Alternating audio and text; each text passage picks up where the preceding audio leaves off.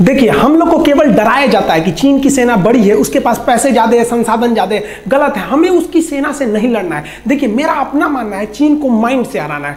सबसे पहले हमको चीन के आठ जगहों पर हमला करना है और इसमें से सबसे पहले हमको चीन के सेटेलाइट मार के गिराने हैं। आप कहिएगा कि वो इंडिया का सेटेलाइट नहीं मार के गिरा सकता है। देखिए, सेटेलाइट कहाँ घूम रहा है अंतरिक्ष में, इसको पता करने की टेक्नोलॉजी केवल अमेरिका के पास है और रूस के पास है।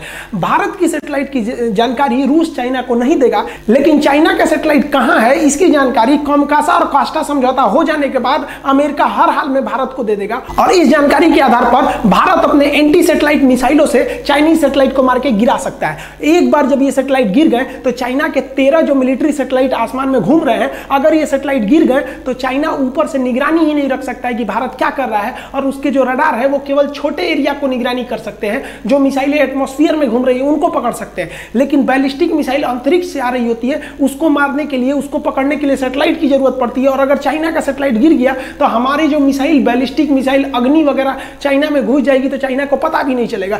जैसे ये सैटेलाइट गिरे, चाइना का एक बहुत बड़ा ड्रॉबैक होगा उसकी निगरानी सर्वेलांस में। और इसके बाद जो सबसे तेज एक्शन लेता है, देखिए सैटेलाइट गिर गया तो चाइना की मिसाइलें भी काम नहीं कर सकती है। और उसके बाद अचानक जो चाइना के जो एयर स्ट्रिप है, हवाई पट्टियाँ, इन पर ताबातोड़ हमला करना चाहिए, जो तिब्बत और सिंजियांग का एरिया जो भारत से लगता है, इन एयर स्ट्रिप को गिराने के बाद चाइना कोई काउंटर अटैक नहीं कर सकता। हम लोग को मेन चाइना को आगे बढ़ने से रोकना है। जैसे एयर स्ट्रिक टूट गए चाइनीज़ विमान हवा में उड़ान नहीं भर सकते बिना एयरपोर्ट की मदद से। इसके बाद हम लोग को चाइना के पावर ग्रिड पर हमला करना है। चाइना में दो सबसे बड़े पावर ग्रिड है, जो हर जगह इलेक्ट्रिसिटी देते हैं। अगर हम इस पावर ग्रिड को गिरा दिए, एक भी बम गिरा ना पावर ग्रिड पे, पूरा चाइना के अंदर ब्लैकआउट हो जाएगा, उसके अंदर बिजली कट जाएगी। आप सोचिए, आपके यहाँ दो तीन दिन बिजली कट जाएगी, हर एक चीज़ ठप हो जाएँगे। कितना आपका इन्वर्टर बैकअप पावर देगा?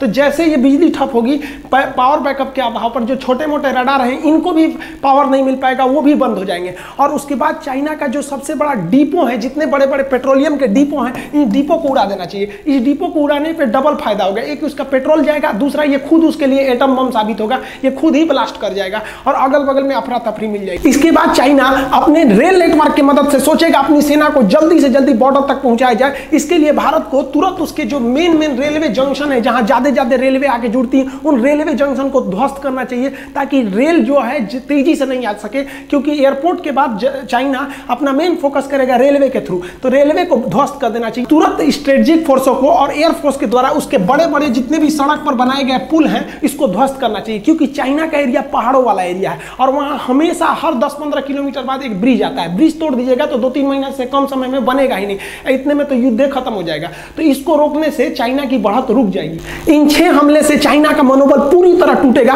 उसके बाद जो चाइना की ऑर्डिनेंस फैक्ट्री है, जहाँ तो गोले, बारूद, कारखाने, ये सब के जो कारखाने हैं, जहाँ बंदूकें बनती हैं, उन सब पे तुरंत ध्वस्त करके हमला से उड़ा देना चाहिए। इससे जो उसका बैकअप सपोर्ट था, ये टूट जाएगा और बैकअप टूटने के बाद उसे इस विषम परिस्थिति में कोई दुनिया मदद नहीं करेगी। और चाइना जो सबसे ज़्यादा कूदता है, अपने व्यापार व्यापार पे ना, उसके व्यापार को सोचा समुद्र के रास्ते होते, उसके जितने भी बड़े बंदरगाह हैं, उस पर तेज़ी से हमला करके एक साथ तोड़ देना चाहिए इन सबको। हमारे हिसाब से चाइना की इन आठ जगहों पर हमला करेंगे। चाइना की कमर टूट जाएगी। लेकिन चाइना हमको अपनी केवल मज़बूत चीज़ों को दिखाता है कि हमारे पास इक्कीस लाख आर्मी है। अरे कोई आर्मी आर्मी धरी की धरी रह जाएगी। ससुराई तुम्हारा ये आठ चीज़ टूट गया ना तो तुम देखा ना, इक्कीस लाख फौज है कि इक्कीस करोड़ है, कुछ नहीं होने वाला है। और ऐसा हो सकता है, ऐसा किया गया है। इसराइल ने छह दिन की लड़ाई में पूरी अरब देशों के, मिडिल ईस्ट के देशों को हरा दिया था। ना कोई उसका साथी था, ना पूरे पड़ोसी उसके दुश्मन थे सब। इसके बावजूद उसने पूरे अपने अरब देश के दुश्मनों को धूल चटा दिया।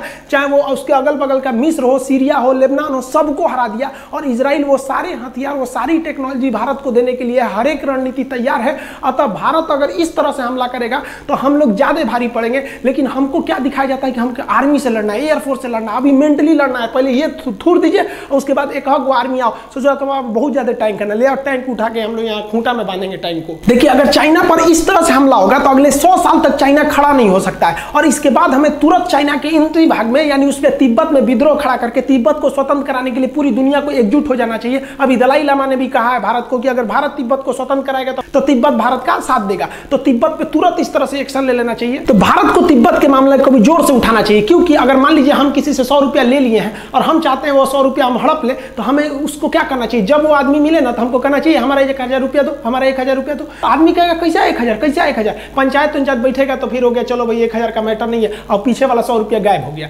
इसीलिए भारत को तुरंत तिब्बत और ताइवान के मामले को हाईलाइट करना चाहिए कि चाइना उसी में उलझ जाए, लद्दाख ये सबका मैटर नहीं उलझे। चाइना को खाली छोड़ेंगे तो फिर वो आपको बर्बाद करेगा। अतः हमारे नीति निर्देशकों को भी ये ध्यान रखना चाहिए और उन्हें अपनी सेना को इस तरह से ट्रेन करना चाहिए कि हमें चाइना की इन आठ जगहों पर एक ही बार हमला करना है, जिस तरह से इसराइल ने किया था और उसके बाद तिब्बत के मैटर को हाईलाइट करके तिब्बत को स्वतंत्र कराना चाहिए और हमारे नीति निर्देशकों को इस चीज़ को ध्यान में रखना चाहिए कि तोप टैंक का जमाना अब पुराना हो गया, अब आपका मेंटली लड़ाई लड़ेगी। अभी भारत के पास दो सबसे घातक हथियार है। आप देखिए सबसे घातक हथियार हमारे पास कौन है? अभी जो भारत के कमाल संभाले ना नरेंद्र मोदी बहुत ही ढीठ प्रधानमंत्री है। इंदिरा गांधी के बाद इतना ढीठ प्रधानमंत्री अभी हमको अब देखने को मिला है। देखिए, नरेंद्र मोदी का डिसीज़न कितना तगड़ा था कि जैसे गलवान घाटी में खबर आई कि भारत के 20 जवान शहीद हुए हैं और चाइना के 43 कुत्ते मरे हैं और वो लोग भी मरे हैं, क्योंकि ये जो है पूरी तरह से अमेरिका का न्यूज़ है। उसने कहा कि हमने क्लोज मॉनिटरिंग की है। अमेरिका ने रिपोर्ट दिया है कि चाइना के गलवान घाटी के एरिया में चाइना ने एंबुलेंस और एयरलिफ्ट से अपनी लाशों को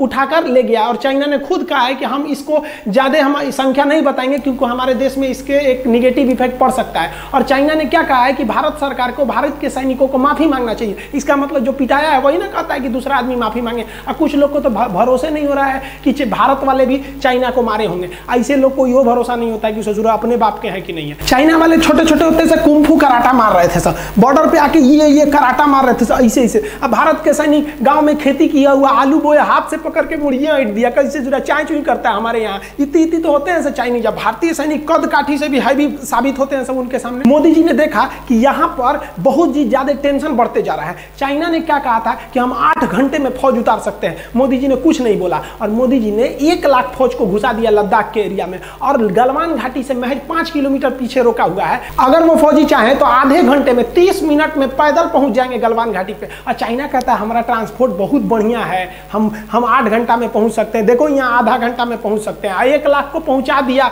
नरेंद्र मोदी ने। अब बोला तक नहीं किसी को कि हम पहुँचा दिए। मोदी जी ने भी स्पष्ट संकेत दे दिया। हमारे विदेश मंत्री जयशंकर जी ने कह दिया है कि इस गलवान घाटी में जो हुआ विवाद के बाद भारत और चाइना के बीच जो रिश्ते हैं, इसमें काफ़ी ज़्यादा दरार देखने को मिलेगी। अर्थात भारत व्यापार के क्षेत्र पर भी उसका विरोध करेगा। और दूसरी जो बात है, हम मोदी जी से कहेंगे, अभी कुछ समय के लिए जो भारत के रक्षा मंत्री है ना योगी आदित्यनाथ को बना दीजिए। देखिए, एक महीना में ना पूरा का पूरा जो बॉर्डर डिस्प्यूट है ना, साफे खत्म हो जाएगा। फिर चाइना नहीं कहेगा कि हमारा बॉर्डर डिस्प्यूट है। इस बात को मानिए। अभी वर्तमान में यही कुछ कर सकते हैं तो कर सकते हैं। हम आप ही से पूछते हैं, एक बात बताइए ना, अभी जो स्थिति है तो हमारा कर्तव्य क्या बनता है? जो हमारा नेतृत्व कर रहा है, हम उसके साथ में खड़े रहेंगे कि अभी याद करेंगे नेहरू ऐसे थे, वो ऐसे थे। अरे हमको, आपको सबको इस समय अपनी सेना के साथ, अपने नेतृत्व के साथ एकदम खड़े रखना है। आपकी विचारधारा अलग हो सकती है, अलग पार्टी की हो सकते हैं, लेकिन अभी बॉर्डर पे जो चल रहा है, हमको, आपको साथ खड़ा रहना पड़ेगा, नहीं तो कटा जाएँगे लोग एक एक करके, क्योंकि जब चाइना घुसेगा ना, काटना चालू करेगा तो नहीं देखेगा कि आप किस धर्म के, किस जाति के,